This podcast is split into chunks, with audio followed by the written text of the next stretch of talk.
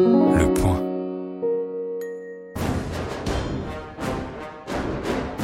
Bienvenue dans Cinécrash, soyez des nôtres pour cette 13e émission, un Cinécrash consacré ce mois-ci à l'un des films les plus terrifiants, bouleversants et matriciels du cinéma d'épouvante, un film culte par excellence, doublé d'une fable morale qui n'a rien perdu de sa pertinence presque 90 ans après la sortie du film.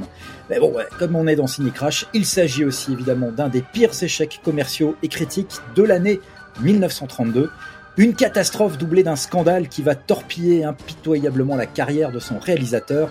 Le film s'appelle Freaks, le réalisateur c'est Todd Browning, et c'est une production financée à l'époque par le studio Metro Goldwyn Mayer, et un film donc qui sortira le 20 février 1932 aux États-Unis et le 7 octobre de la même année en France sous le titre La monstrueuse parade. My people are decent circus folks, not dirty rats what would kill a freak to get his money. Freaks ou comment des êtres difformes employés comme phénomène de foire dans un cirque itinérant vont se révéler plus humains que les humains sans difformité qui les maltraitent. Mais attention, à force de chercher les monstres, on les trouve. Film maudit, tronqué, longtemps oublié avant sa réhabilitation dans les années 60. Freaks a marqué à jamais des auteurs comme Buñuel, Fellini, d'autres encore, et bien entendu, c'est un film auquel le Elephant Man de David Lynch doit énormément. Mais l'influence du chef-d'œuvre de Todd Browning sur l'histoire du cinéma ne s'arrête pas là. On le verra bien évidemment avec mes camarades difformes préférés.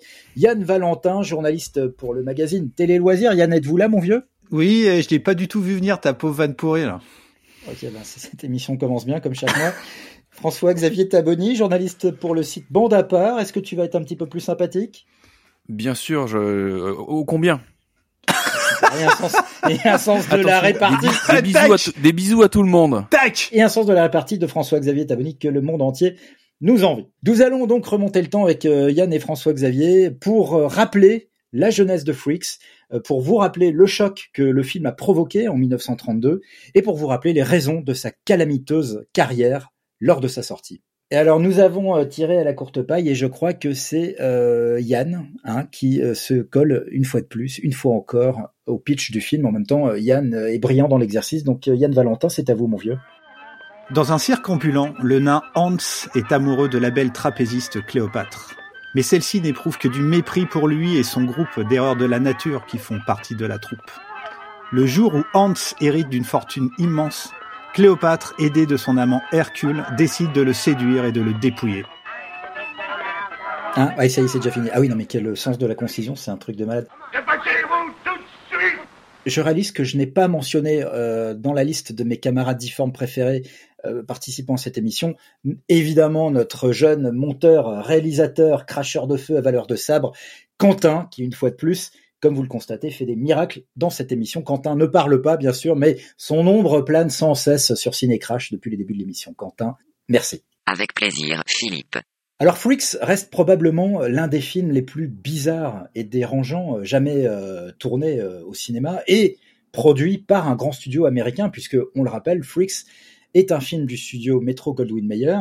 la production du film sera lancée euh, vers la fin de l'année 1931, euh, la stratégie euh, des patrons du studio, Louis Mayer et Irving Thalberg, leur stratégie est de capitaliser sur le succès du cinéma d'épouvante à l'époque, qui est un genre qui est devenu vraiment à la mode avec le succès de Dracula, le premier Dracula qui est sorti en 1931, donc cette année-là, Dracula réalisé euh, par justement Todd Browning avec Bella Lugosi. Euh, la même année, on aura droit à Frankenstein de James Whale et euh, ainsi que Dr Jekyll et Mr Hyde par Ruben Mamoulian. Je rappelle rapidement le contexte de cette année aussi 1931. Le cinéma parlant n'existe que depuis deux ans, et c'est un véritable Eldorado vers lequel va se précipiter logiquement toute l'industrie hollywoodienne, ou en tout cas une partie. L'Amérique par ailleurs, sur un plan sociétale est toujours terrassée par le contre-choc euh, de la crise de 1929 et de la, Grande Dépression. Les foules ont besoin de s'évader, de, de, se distraire avec de nouveaux mythes, de nouveaux monstres. Et c'est dans ce contexte-là que le projet Freaks euh, voit le jour, un film porté par Todd Browning. Euh, Todd Browning, alors là je me tourne vers vous, euh, Yann et, et François Xavier, hein, qui êtes quand même les grands spécialistes érudits de cette émission. Alors que moi finalement, qui suis-je si ce n'est qu'un petit passeur de plat modeste qui n'est là que pour vous apporter, vous, vous pousser dans la lumière. Euh, donc, arrête les violons là, on va pleurer. Ah, très bonne idée. Euh, Quentin, violon. Voilà, merci. Stop, stop, stop.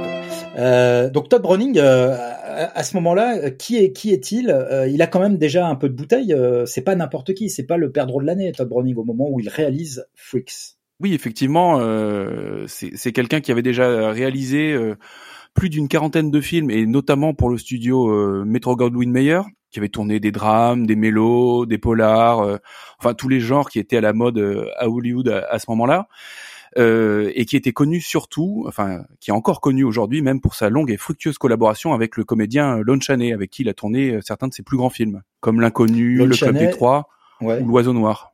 Lon Chaney, on le situe rapidement pour les, les auditeurs qui connaissent pas tellement cette époque-là. Lon Chaney, c'était, il était, euh, c'était une superstar à l'époque. Il était connu pour être l'homme aux mille visages. C'était un grand spécialiste du maquillage. Il avait joué euh, dans le Fantôme de l'Opéra. Mhm. Il avait fait le, le, bossu de Notre-Dame aussi. Il avait, euh, c'était euh, vraiment quelqu'un qui changeait de visage euh, dans tous ses rôles et il était vraiment très connu pour être une superstar, mais qui finissait jamais avec la fille en fait. C'était toujours un espèce de personnage maudit dans tous ses films. Oui, c'est le héros tragique. Ouais, par excellence, mais vraiment, c'était vraiment, c'était vraiment devenu son sa marque de fabrique. Et avec, bah, avec effectivement Todd Browning, ils ont une relation vraiment hyper importante. Et un de leurs plus grands films, c'est malheureusement un film qui s'appelle Londres après minuit, qui est un film de 1927, qui est un film perdu et qui est mmh. euh, qui est un immense triomphe. C'était la première apparition d'un vampire dans le cinéma américain. Avant même le Dracula euh, Browning, donc. Il y a quelques images où il a une tête absolument incroyable. Il y a quelques photos qui traînent, mais c'est euh, voilà, c'est c'est aussi cette époque-là, c'est une époque maudite dans le cinéma mondial parce qu'il y a 80 ou 90% des films qui ont tous disparu, quoi. Oui, d'ailleurs, dans la filmo de Browning, je crois qu'il y a 20 films, 20 films impossibles. Il y a eu une rétrospective à la Cinémathèque il y a, deux ans, et ils ont montré le plus de choses possibles, mais 20 films restaient encore totalement introuvables. Il me semble avoir lu que Browning euh, aurait souhaité peut-être euh, justement euh, faire tourner Lon Chaney dans Freaks ou j'ai lu n'importe quoi. Alors oui, mais alors en fait ça tout vient de la genèse du film où en fait a priori l'idée du Freaks serait venue pendant le tournage du Club Détroit, un des pareil un des grands films du duo avec déjà un des acteurs qu'on retrouvera dans Freaks. Et donc à partir de ce moment-là, déjà Todd Browning voulait euh, Lon Chaney, mais malheureusement Lon Chaney est décédé eh d'un cancer euh, foudroyant en 1930. Cancer des poumons, je crois. Voilà, et donc il ne reste qu'un seul film parlant de Lon Chaney qui est le remake parlant du Club des Trois. Sinon, euh, a, on n'a jamais ce mec et il avait tout pour devenir une immense star du cinéma d'horreur, euh, du cinéma fantastique des années 30 et du cinéma parlant. Et c'est vraiment assez dingue de, voir qu'un mec comme ça est vraiment le symbole de la fin du parlant, quoi. Très intéressant. Euh, François Xavier, dans cette longue période du cinéma muet pour Todd Browning, hein, où il a donc réalisé euh, quelques dizaines de films, euh, on, sent déjà qu'il y a des thématiques qui reviennent et qui annoncent ce que sera Freaks en 1932, non?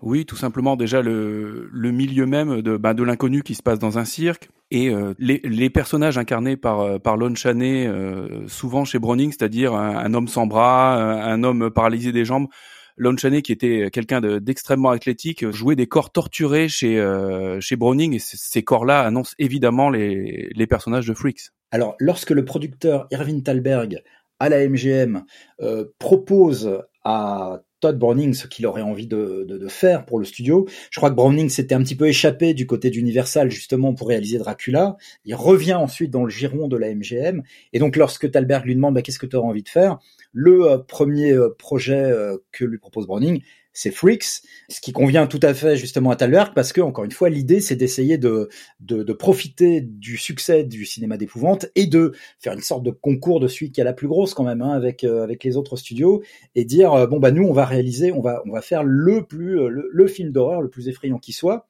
et donc, le script de Freaks est tiré d'une nouvelle de Todd Robbins, euh, publiée en 1923. Cette nouvelle euh, s'appelle Spurs. Oui, alors en fait, des, euh, Todd Robbins est déjà l'auteur à la base du scénario du Club des Trois de 1925 et ce serait donc Harry Earls qui joue celui qui joue le héros Hans dans euh, Freaks qui aurait proposé à Todd Browning le la nouvelle Spurs en espérant que Todd Browning en fasse un film. Et mm. pour revenir à Irving Thalberg, Irving Thalberg est aussi quelqu'un d'hyper important dans la carrière de Todd Browning, à peu, près aussi important que Lon Chaney, parce que c'est leur duo à eux qui a fait que tout euh, Lon Chaney, euh, Todd Browning, Irving Thalberg, qui a, qui a engendré tous ces films absolument incroyables de la MGM, parce que Irving Thalberg, c'est quelqu'un qui était déjà qui était d'une santé très très fragile, qui a eu une enfance vraiment très compliquée, et en fait, il se il se retrouvait dans tous les personnages un peu torturés de des films de Todd Browning. C'est vraiment aussi un autre duo assez incroyable qui a fait que malgré tous les problèmes qu'a eu le film, Irving Thalberg a toujours soutenu le film. Hum. Erwin Thalberg va mourir de façon assez précoce euh, d'ailleurs, hein, je crois emporté par un cancer euh, lui aussi il me semble. en, 1936, ouais, c'est mort en 1936. Je précise pour tous les gens qui sont intéressés par cette période de, de l'âge d'or d'Hollywood, hein, dans les années 30 euh, jusqu'aux années 40, que les gens dont on parle là, euh, les patrons de la MGM, Louis Mayer, Irving Thalberg dont Yann vient de parler, sont des gens qui sont mis en scène dans dans le film Manque de, de David Fincher qu'on peut voir sur Netflix. Ouais, et d'ailleurs, ce, ce, ce, même manque a, a coécrit un des euh, un des Browning. Et je me demande si c'est pas l'inconnu, si je dis pas de ah. bêtises.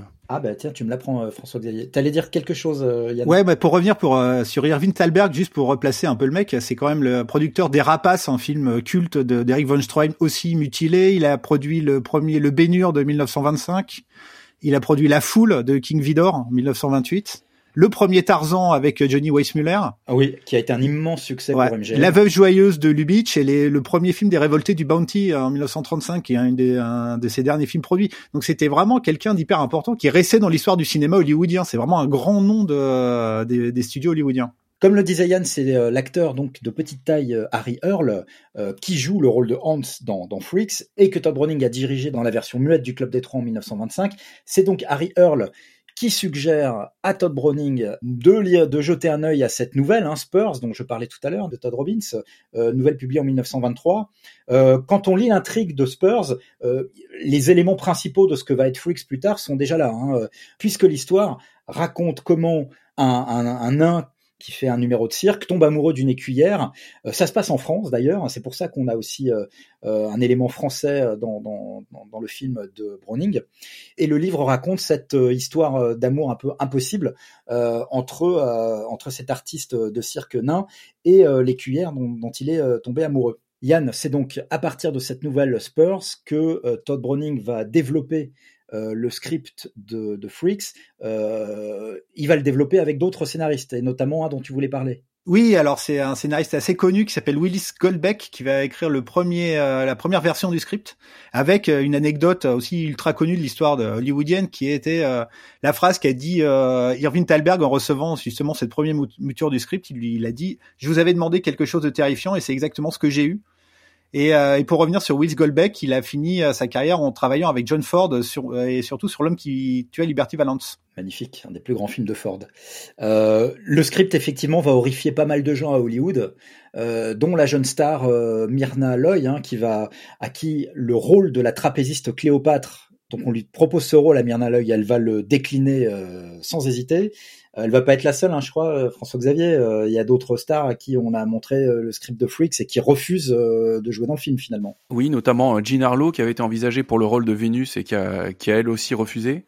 Et je, je, crois que Victor McLaglen aussi a également avait été également pressenti et pareil, il, n'a pas voulu le faire non plus quoi. Ouais. Ce qui est, ce qui est intéressant, c'est que quand on quand on voit Olga Baklanova, l'actrice russe qui joue finalement le, le, rôle de Cléopâtre, on a du mal à envisager euh, la toute douce et toute gentille Myrna Eloy dans un rôle de, de, de garce pareil. Je, a, posteriori, ça paraît un, un miscasting total en fait. Ouais, c'est le rôle de sa vie, euh, Olga Baklanova. Elle est absolument fabuleuse dans le. Oui, elle est incroyable. incroyable. Et elle jouait, d'ailleurs, elle jouait déjà dans L'homme qui rit en 1928, un autre grand film un peu culte euh, de, de Paul Lenny. Mm.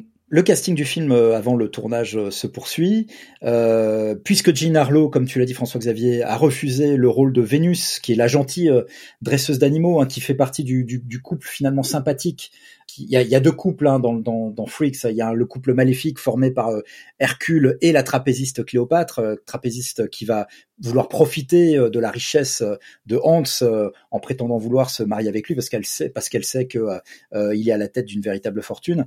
Donc il y a ce couple maléfique d'un côté très cruel et de l'autre il y a le gentil couple formé par le, le clown Frozo et la dresseuse d'animaux Vénus qui aurait dû être joué par Jean Harlow et qui donc n'est pas joué par, par Jean Harlow, mais par une actrice euh, moins connue qui est Lila Hyams. Je sais pas si ça vous parle, Lila Hyams. Euh, ouais, elle a joué, elle jouait la même année, elle a joué dans l'île du Docteur Moreau, mais une petite carrière après. Ouais, petite, hein, petite. À noter juste en, en anecdote euh, amusante mais euh, totalement Attention, inutile. attention, attention, Attention. attention, Quentin, une info fixe. Le personnage de Frozo, enfin le nom du personnage en fait était le nom euh, d'un des personnages d'un précédent film de Todd Browning incarné par Lon Chaney. C'était le héros de La Route de Mandalay en fait. Donc c'est un lien, un petit lien discret entre deux, deux films de Browning.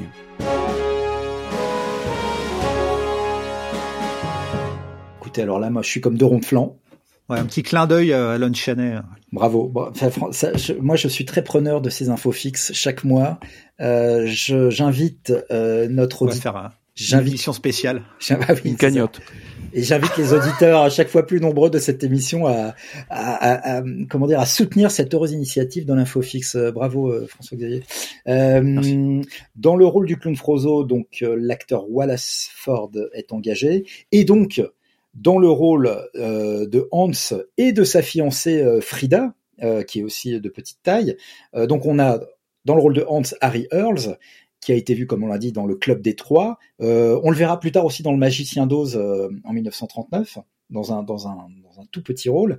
Et donc dans le rôle de Frida, euh, c'est la propre sœur de Harry Earls, Daisy Earls. Donc quand même, hein, c'est un peu curieux. Hein, euh, bon, Et c'était une famille, en fait, une famille de euh, gens de petite taille. Ils étaient quatre. Ils étaient super connus. Euh, Il y avait aussi une de leurs sœurs euh, qui joue, euh, qu'on voit à peine dans le film. Je pense que toutes ces scènes ont été coupées. Hmm. Et c'était vraiment une. Ils venaient, ils étaient d'origine allemande. Et pour accompagner Harry Earls, il y a Todd Browning va lancer un casting national absolument dingo pour euh, euh, trouver les les euh, freaks du film. Les freaks entre guillemets du film euh, les plus spectaculaires parce qu'en fait c'est aussi dans le film c'est qu'il y en a vraiment beaucoup euh, historiquement dans les cirques il y en avait vraiment euh, quelques-uns. C'était là euh, ce qui est absolument spectaculaire dans le film c'est qu'ils sont une quinzaine une vingtaine quoi. Et donc euh, il va euh, ça va être une espèce de cours des miracles assez incroyable et une chasse vraiment à l'acteur souvent des gens qui travaillaient déjà dans les cirques surtout dans le, le cirque Barnum qui était connu pour avoir euh, spectacles de monstres de foire À ce stade, c'est quand même bien de préciser que Todd Browning est assez familier de l'univers du cirque, euh, Yann, puisque c'est un univers qu'il a bien connu dès son adolescence. Ah bah oui, il a vécu 15 ans dans le monde du cirque. euh, il c'est Todd Browning, c'est quelqu'un qui venait d'une famille plus ou, plus ou moins aisée. Et en fait, il est parti par amour. Il a rejoint une femme sur euh, un cirque et donc il avait, il a vécu 15 ans. Il a fait plein de métiers. Il a été clown, il a été contorsionniste. Donc il connaissait vraiment, euh, vraiment sur le bout des doigts le, le monde de forain. Et ce qui est marrant, après il est, il a, il a commencé à travailler euh, dans le cinéma. Et ce qui est aussi le rapport du monde forain euh, à l'histoire du cinéma, c'est que les premières exploitations du cinéma, euh, sou- souvent aux États-Unis et même en France, ça a été fait par le- les, les fêtes foraines et par les cirques en fait. Bien. Avant le développement des salles commerciales et, euh, et compagnie. Par exemple, les frères Pathé, ils avaient un cirque à la base quoi. C'est après ils ont commencé à développer, à produire eux-mêmes leurs propres films. C'est vraiment euh, tout se recoupe. C'est assez spectaculaire comme. Oui, euh, et les deux univers étaient assez fusionnés finalement euh, au début du XXe siècle. Et le sujet même de Freaks parlait euh, d'un divertissement qui était quand même assez à la mode entre, je crois, la, fin du XIXe siècle et le début du XXe siècle, qui était le, fait de montrer ce qu'on appelait des phénomènes euh, euh, de, foire, quoi, et des, gens atteints de difformité qui faisaient partie d'attractions de, cirque, au même titre que les, les cracheurs de flammes ou les dresseurs de, de fauves, quoi. Ouais, puis c'est un truc, euh, le cinéma a gardé ça en très très longtemps, euh, même jusque dans les années 80. Je sais pas si vous vous souvenez du euh, un film qui s'appelait Rat Boy avec un petit un, acteur, je crois qui était indonésien, qui était vraiment tout petit. Enfin, ouais, ça toujours, ils ont toujours joué. si un, des parodies de James Bond.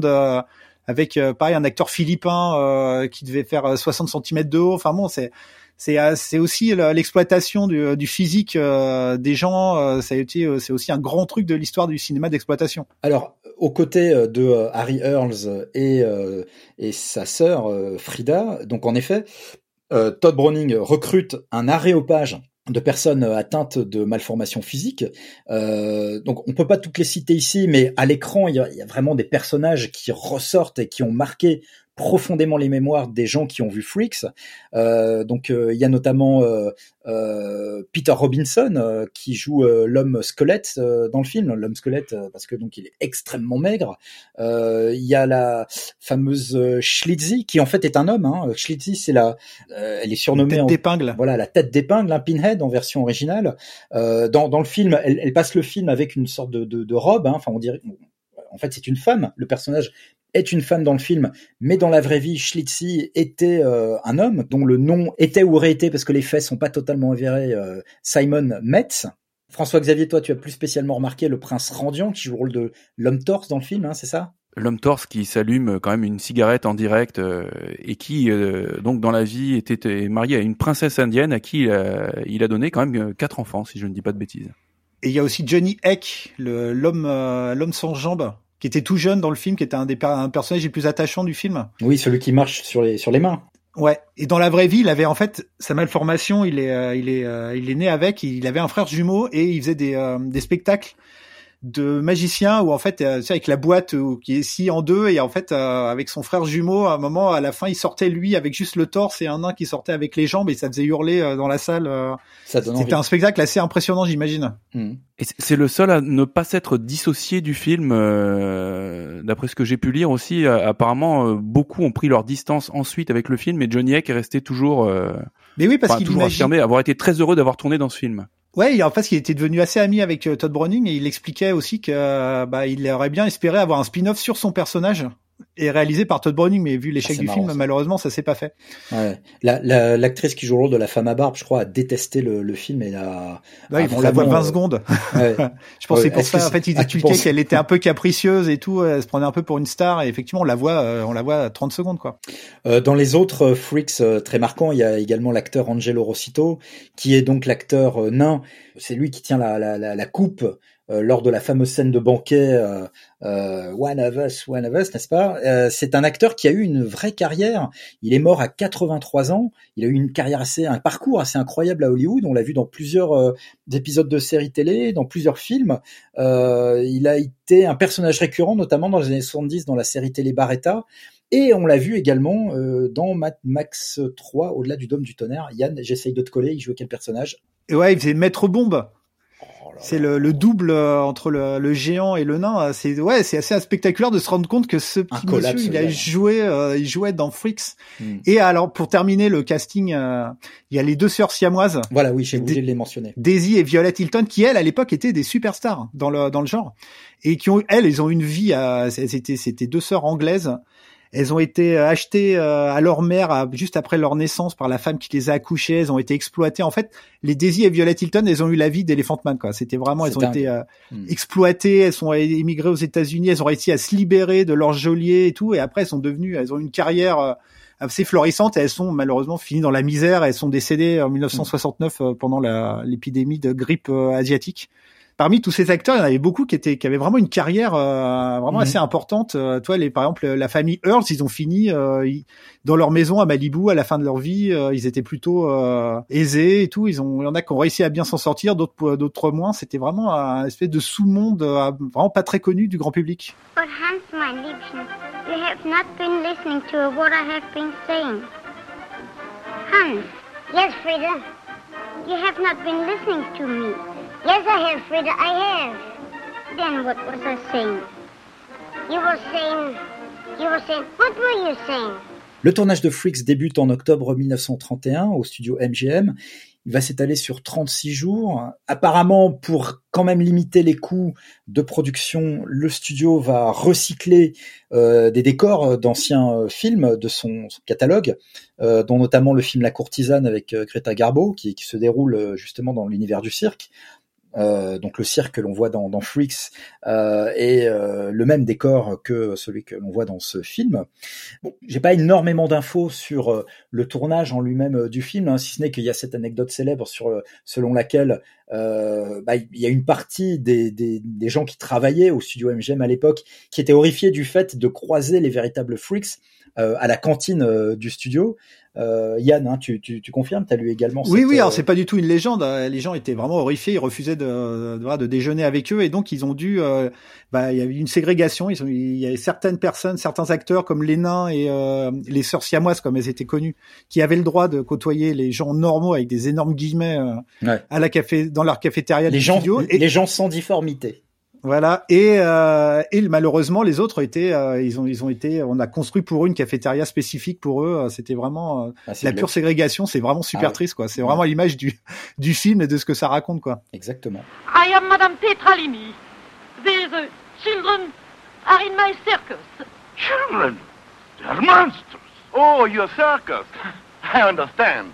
So you see, monsieur, when I get a chance, I like to take them into the sunshine and let them play like children. C'est donc un film MGM, on le rappelle, qui était le, plus grand studio de l'époque.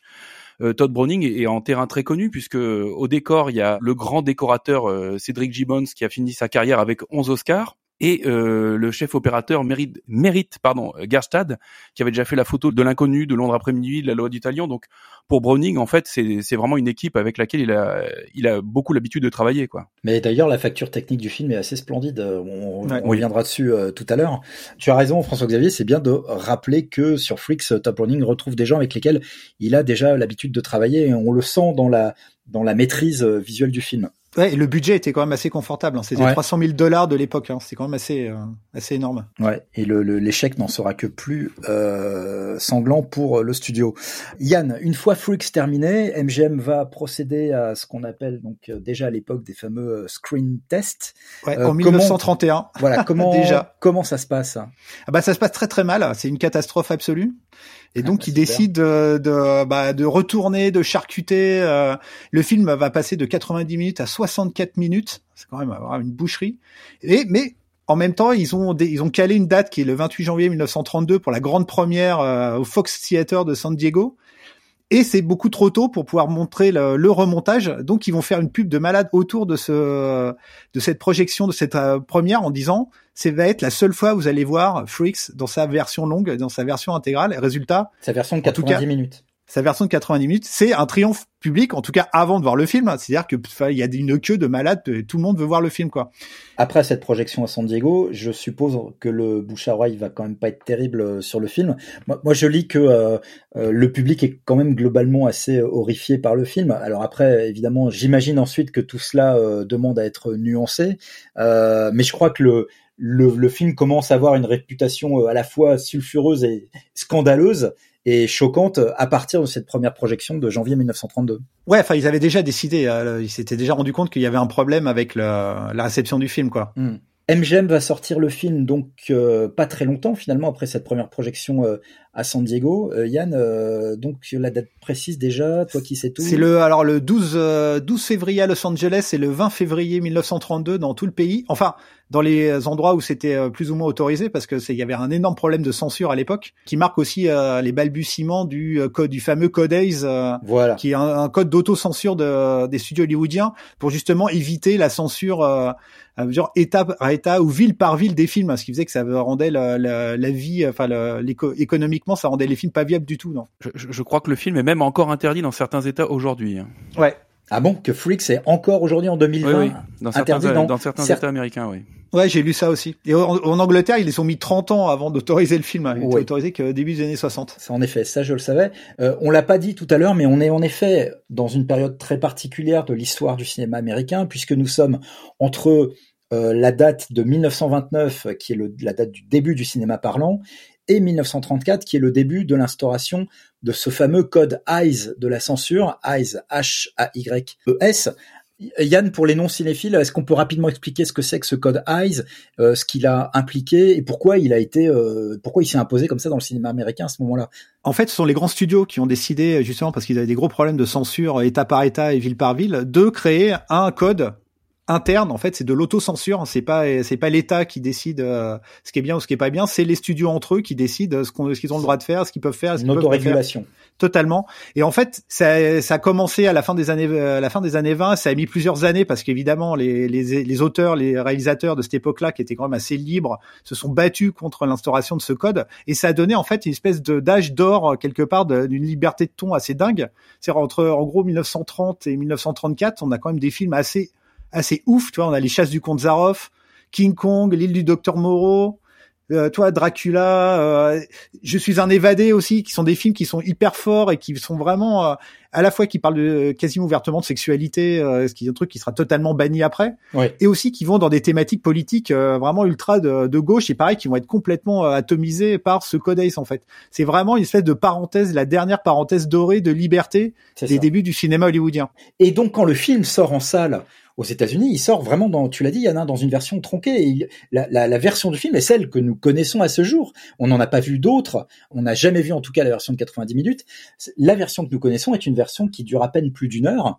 Et euh, notamment, euh, on finit sur la table de montage euh, des scènes, en particulier vers la fin du film, où on voit davantage des choses assez horribles qui arrivent au personnage de Hercule et au personnage de, de Cléopâtre. Le film globalement est assez descendu par la critique, même si je sais que quelques critiques américaines vont quand même finalement lui reconnaître quelques qualités, mais globalement euh, l'accueil critique du film est très mauvais. Et logiquement le film va se planter au box-office. MGM a tenté de rattraper les dégâts en faisant retourner une sorte de happy end au film, en tout cas une fin un petit peu plus euh, optimiste positive que celle que l'on connaît aujourd'hui, euh, et cette, cette, fin euh, ne fonctionne d'ailleurs euh, pas du tout. Euh, et ça va bah, pas esthétiquement. En plus, elle, est pas du tout raccord avec le avec le reste du film. On a presque l'impression qu'elle a été tournée par une autre équipe. Ah ouais, c'est très très curieux. Et ça va pas davantage sauver la carrière commerciale du film, qui va être assez rapidement euh, retiré des écrans. Et, et alors j'ai lu euh, que finalement, euh, après avoir retiré le film des écrans, euh, le studio MGM va en revendre les droits à un certain Dwayne Esper, qui est un, un organisateur à l'époque de projections de cinéma itinérantes, justement, et notamment de ce qu'on appelle un peu des, des nudies, euh, nudies, N-U-D-I-E-S, hein, des, des, films un peu dénudés, donc un peu olé olé. Et c'est quand même une ironie du sort assez cruelle que de se dire que Freaks euh, va lui-même euh, devenir une attraction euh, de cirque itinérante finalement. C'est beau. Oui, n'est-ce pas? You got this fellow poison. Bon, je vous propose qu'on parle finalement directement de ce film, euh, mes camarades, puisque nous, nous l'avons revu comme d'habitude pour les besoins de l'émission. Je trouve très intéressant que même si c'est une scène qui a été retournée euh, euh, ensuite pour essayer d'arranger les choses, comme tu l'as dit Yann, euh, je trouve très très intéressant le prologue du film et ce monologue justement de euh, de l'aboyeur de foire qui nous plonge directement dans l'univers du film. On écoute ce petit monologue. We didn't lie to you folks. We told you we had living, breathing monstrosities.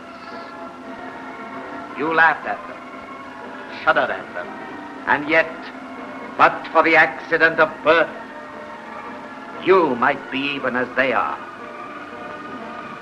They did not ask to be brought into the world, but into the world they came.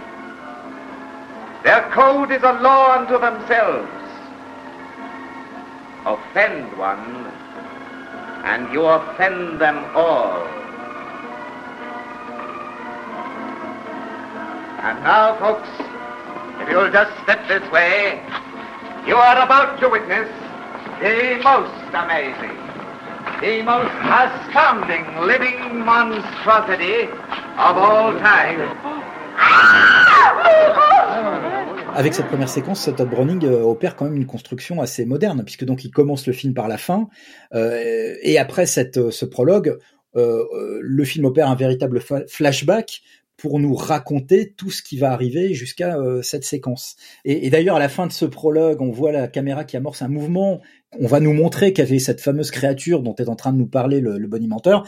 Et en fait, là-dessus, il y a un fondu enchaîné qui finalement nous, prive de cette vision. C'est un peu une sorte de teasing et qui nous renvoie à un, grand flashback qui va nous raconter enfin euh, ensuite toute la, façon dont le film en est, arrivé là. Est-ce qu'on peut dire que le film commence de façon euh, finalement assez moderne, même si c'était euh, pas forcément l'intention initiale de Todd Browning, Yann? Euh, Bah oui, oui, on peut dire ça comme ça. Je suis assez d'accord avec toi. En fait, le truc qui est intéressant, c'est que la scène d'après, espèce de scène bucolique dans la nature, quasiment euh, Disneyen. T'as l'impression ah de ouais. voir euh, d'être dans Blanche Neige, un truc comme ça, où tu découvres un peu l'innocence des euh, des freaks, des des. Euh, oui, comment fait... comment on traduit les freaks hein, C'est marrant. Je fais une petite parenthèse. On dit freaks depuis le début, mais c'est compliqué un mot, ce mot à traduire en français finalement. Ah, c'est euh, il y a un côté monstre, euh, pas un peu associé, enfin pas euh, qui appartient pas à la société, un peu paria. Paria, ouais, c'est plus paria en fait. Mm. Mais c'est pour ça que le truc, le film est redevenu culte dans les années 60 parce que le terme freaks après est devenu un terme ultra usité par les euh, les hippies. Euh, enfin bon là on s'échappe un peu. Mais pour revenir donc à la scène euh, un peu élégiaque assez assez incroyable. C'était la première scène du film. En fait, on commençait vraiment avec euh, le, le conte, enfin les, les, deux les deux chasseurs qui découvraient la, la, la, Madame Petralini. Madame Tetralini qui est joué par une française Rose Dion qui avait travaillé avec Sarah Bernard. Ah oui. vraiment dans une époque assez dingo. Elle, elle elle- c'est D'ailleurs, elle, elle parle façon euh, Maurice Chevalier, quoi, hein, avec un accent français à couper au couteau. Oui, complètement. Et en fait, elle avait un rôle beaucoup plus important. À la base, elle, son, quasiment toute son histoire a été euh, coupée. Tu la vois juste là et tu la vois un petit peu après. Normalement, elle était beaucoup plus développée. Cette scène d'ouverture était beaucoup plus aussi développée où on voyait plus une présentation euh, vraiment élégiaque des euh, et démontrer l'innocence absolue de euh, de ces êtres euh, vraiment rejetés par la société.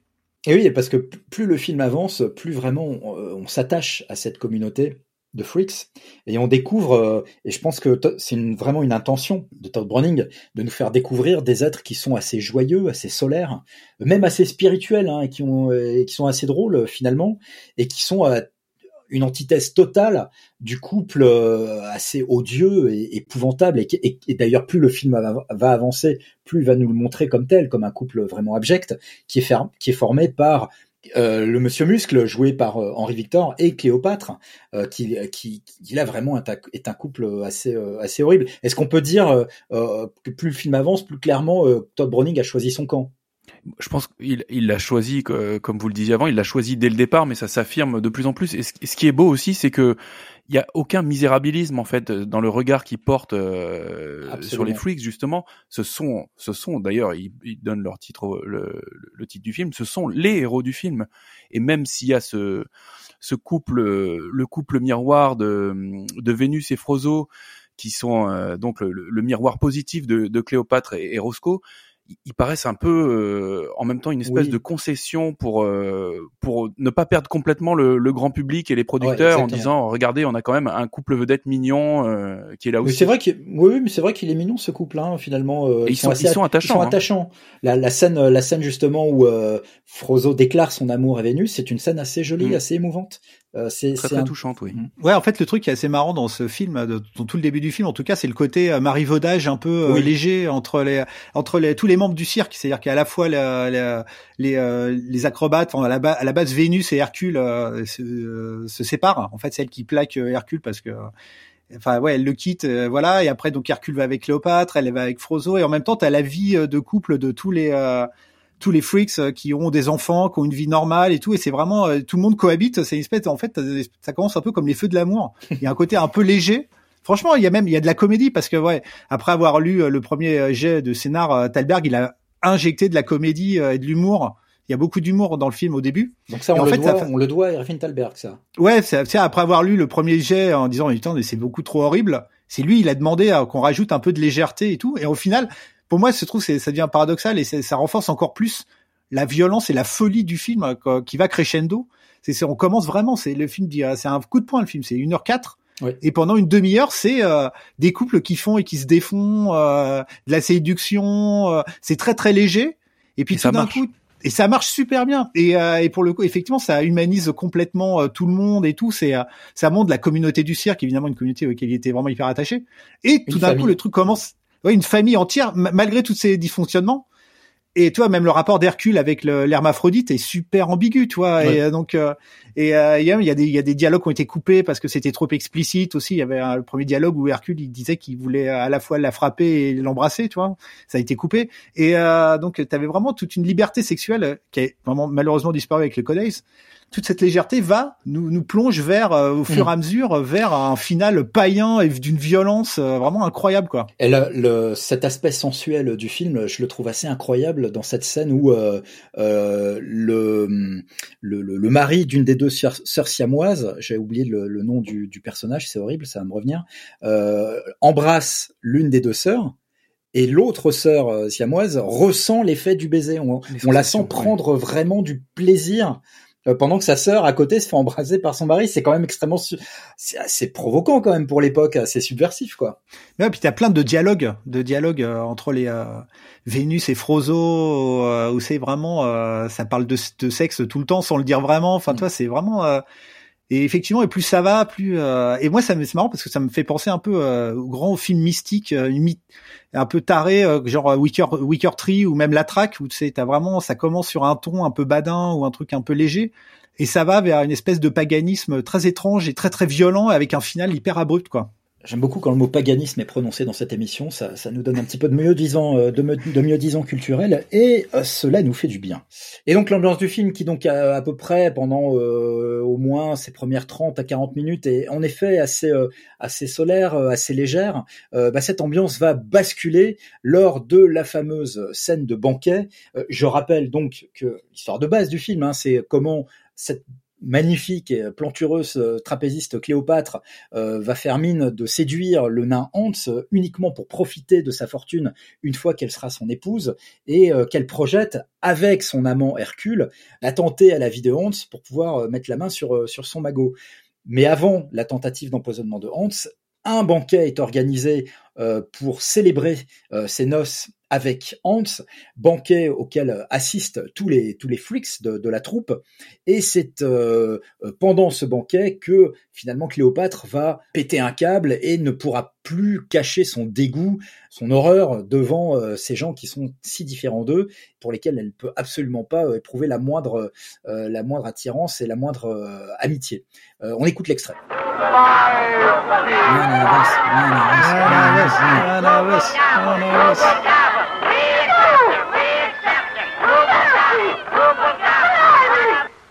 Freaks! Freaks! Freaks! Get out of here! You! Come! Get out! You heard her! Get out!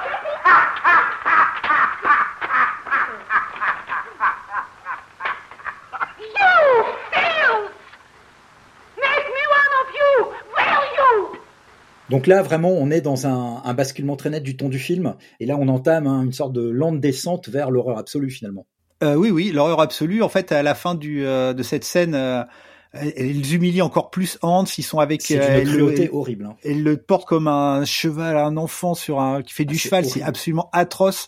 C'est vraiment. Après, ils essayent de s'excuser, mais bon, c'est euh, c'est euh, vraiment c'est une humiliation absolue. Et après, effectivement, on est dans la la scène euh, ultime, la scène finale, enfin pas la scène finale, mais le climax du film qui est euh, l'orage.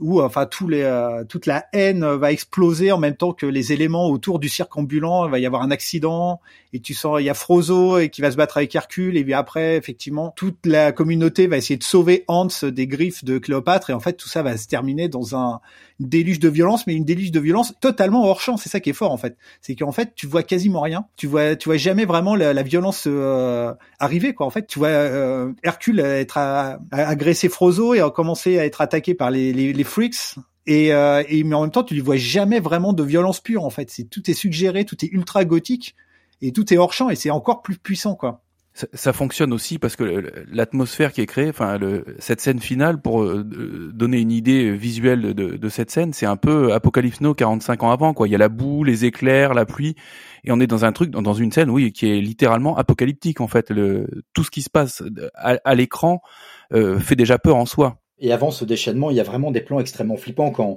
une fois que Hans a réalisé que Cléopâtre voulait l'empoisonner, il y a cette scène qui me marque vraiment où quand elle, elle rejoint, elle quitte la roulotte de Hans pour rejoindre ses, ses propres quartiers, il y a un plan sur euh, deux, euh, deux nains qui, qui, l'observent depuis les, les escaliers de sa roulotte, qui sont planqués derrière, je sais pas si vous vous rappelez. Et, Ouais. euh, et là, on, on sent vraiment que le, le ton a complètement changé. Et cette famille euh, d'êtres difformes qui était jusque-là perçue comme inoffensif et, et, et, profondément gentil, euh, bah, là on sent vraiment une menace euh, très claire, quoi. Euh, et qui donc, en effet, comme vous l'avez dit, qui va aller crescendo jusqu'à euh, cette espèce de finale paroxystique qui nous amène à la, au dernier plan du film, qui fait le raccord avec le plan d'ouverture. On est presque en fait comme dans un épisode de la quatrième dimension, je trouve. Enfin, c'est un, il y y y a un- il y a un truc comme ça, je trouve assez, euh, enfin qui moi qui me fait penser presque à du Rod Serling, quoi, avec une chute quand même très très forte et ce plan final assez incroyable. Je sais pas si on, si on, si on le détaille ou pas d'ailleurs pour les gens qui n'ont pas vu le film. Ou en tout Bon, cas, non, on- ça suffit de dire que le Voilà. plan est euh, voilà, le plan est horrible. Il est arrivé quelque chose de terrible à Cléopâtre. Euh, voilà, si vous n'avez pas vu le film, découvrez-le, ça vaut vraiment le coup. Et, euh, et en effet, c'est une fin que le studio MGM a tenté de modifier, comme on l'a dit tout à l'heure, en rajoutant un, un happy end où on retrouve les, où on retrouve le couple Hans et Frida qui se rabibochent alors qu'ils étaient séparés euh, jusqu'ici. Mais bon, euh, on préfère quand même se rappeler du film avec cette fin euh, brutale et, euh, et ce dernier plan qui est tétanisant, quoi. Ouais, mais en même temps, alors euh, pour revenir un peu au plan de coupe de la fin, en fait, euh, dans la, le vrai, la vraie scène, la première scène de fin, le Frozo et, euh, et Vénus retrouvent Hans et Frida qui sont mariés, qui ont des enfants dans un sideshow, dans un, un, un le- le- l'endroit où euh, où se termine le film. Et donc ils se retrouvent là, et c'est là où tu découvres un peu, tu découvres ce qui est arrivé à Hercule dans la première fin, et aussi tu découvres ce qui est arrivé euh, donc à Cléopâtre, et aussi dans la scène d'avant, la scène finale où Cléopâtre se fait attaquer par les freaks, la scène est coupée parce que en fait elle se fait euh, foudroyer, littéralement Oui, et foudroyer, ses jambes et en sont fait tu écrasées découvres par un arbre. et après, elle est ensevelie sous les, euh, les- ses agresseurs. Et en fait, ils ont décidé de couper cette scène parce que ça montrait Hans de manière beaucoup trop agressive, en fait. Et donc, et surtout aussi, tu découvres ce qui est devenu Hercule. Et c'est assez euh, dans le, le- la, la scène coupée, en fait, tu découvres qu'il chante comme une Oui, castra. comme, comme un, Donc, en cas- fait, il comme un s'est- castrat, ouais. Voilà. Euh, et ça, en effet, ça, ça a été coupé. Le film va mettre euh, plusieurs décennies à être euh, réhabilité. Freaks ne sera réhabilité qu'au tout début des années 60, après la mort finalement euh, de euh, Todd Browning, qui meurt en 1962. Euh, comment vous expliquez que finalement on redécouvre le film euh, dans ces années 60 Alors, On a commencé vaguement à en parler tout à l'heure, mais je pense que c'est le moment où, où nous pouvons développer cet aspect-là de, de l'héritage enfin culturel de Freaks qui, qui se concrétise à partir de cette décennie-là. Euh, ouais, en fait, ce qui est malheureux, c'est que le film a été redécouvert en 62 au Festival de Venise. C'est Voilà. là où il a été remontré, qui est l'année de la mort de Todd Browning. Il aura même pas profité de la renaissance de son chef-d'œuvre. C'est vraiment dommage.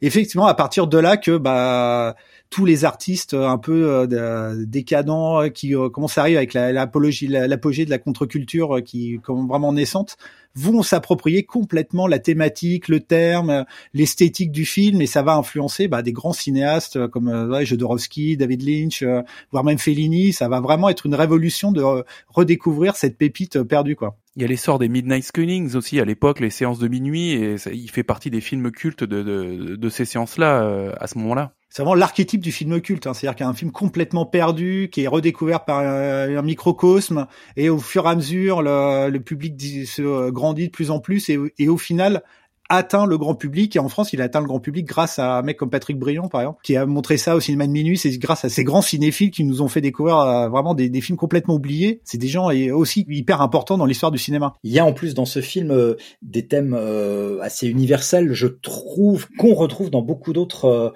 champs de la pop culture. Euh, tu vois, enfin, en revoyant le film, je me suis dit tiens, mais c'est marrant. Il y a certains éléments du film qui me font forcément penser. euh, vous allez vous marrer, quoi, mais euh, aux X-Men, les, les, les mutants euh, dans la BD de Stanley euh, et Jack Kirby euh, au début des années 60. D'ailleurs, c'est quand même pas Oui. un hasard non plus. Tu vois, la, la BD, elle, est- elle a été euh, créée en 1963. Eh ben, il y a, on, on est aussi là face à une famille de mutants, de gens qui sont nés euh, pas comme tout le monde et qui sont chassés et redoutés pour ça. Et même les scènes avec les mauvais mutants font penser à ça, effectivement, dans les, les tout premiers euh, dessinés par Kirby. euh. Absolument. Il y a, il y a un petit côté euh, phénomène de foire un peu accentué par, accentué par le trait de Kirby euh, et notamment le personnage du fléau euh, euh, Mm. ou, du, ou du colosse, euh, tout à fait. Et Magneto, tu vois le personnage de Magneto, t'as t'as l'impression qu'il pourrait être une sorte de de, de, de, de patron d'une sorte de foire itinérante, un peu un peu maléfique, un peu comme dans la série Carnival, tu vois par exemple. C'était une série HBO dans les années 2000. Je trouve que même George Romero, dans sa façon de traiter les zombies, euh, notamment dans Zombie et surtout le jour du le jour des morts vivants, il y a un peu de Todd Browning dans la façon dont Romero euh, clairement choisit le camp des zombies contre les humains qui sont, euh, enfin certains humains en tout cas, qui sont complètement euh, euh, cruels, hystériques, euh, déshumanisés. Donc voilà, il y a quand même un, il y a un dialogue comme ça depuis des décennies, je trouve, qui s'est noué entre le film de Browning et d'autres composantes de la pop culture, que ce soit dans les comics euh, ou au cinéma, et, euh, et jusqu'à nous aujourd'hui. Et en effet, tu l'as mentionné tout à l'heure, euh, François-Xavier, en 2018, la Cinémathèque euh, à Paris a consacré une rétrospective euh, à Todd Browning, dont l'œuvre va bien évidemment au-delà euh, de Freaks.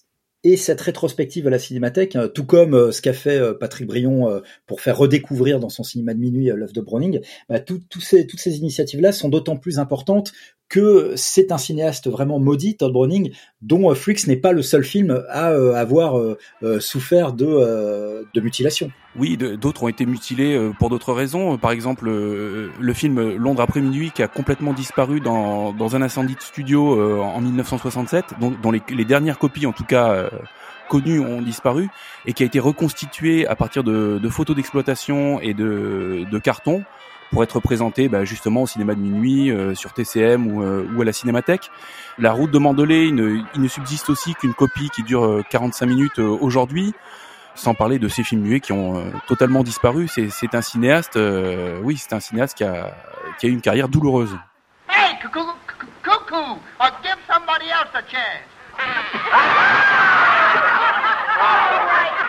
Eh bien, nous avons, en tout cas dans le cadre de Ciné Crash, nous avons euh, fait euh, le tour de ce qu'on souhaitait vous raconter sur euh, l'histoire de Freaks de Todd Browning, sorti en 1932, un film très très longtemps maudit, euh, ignoré et enfin redécouvert euh, depuis les années 60 et qu'on vous invite, si vous ne l'avez toujours pas vu, à le voir, à le découvrir, de préférence par voie légale évidemment. Hein. Je crois que le, le, film existe en, en DVD, en, en Blu-ray, j'ai pas vérifié du tout, mais euh, en tout cas il existe des éditions DVD du film. Voilà, donc merci à vous tous, merci à Quentin d'avoir patiemment encore, parce que je sais qu'on a complètement explosé les compteurs, euh, d'avoir patiemment enduré cette émission sans trop nous avoir coupé la chic.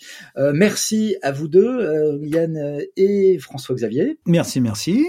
Merci à toi. Et on se retrouve le mois prochain avec un film dont nous allons débattre euh, en coulisses, euh, mes camarades et moi-même. Merci à tous, camarades, et à la prochaine fois. I gotta go. Oh, boy, you're always using that for an excuse, for an, for an alibi.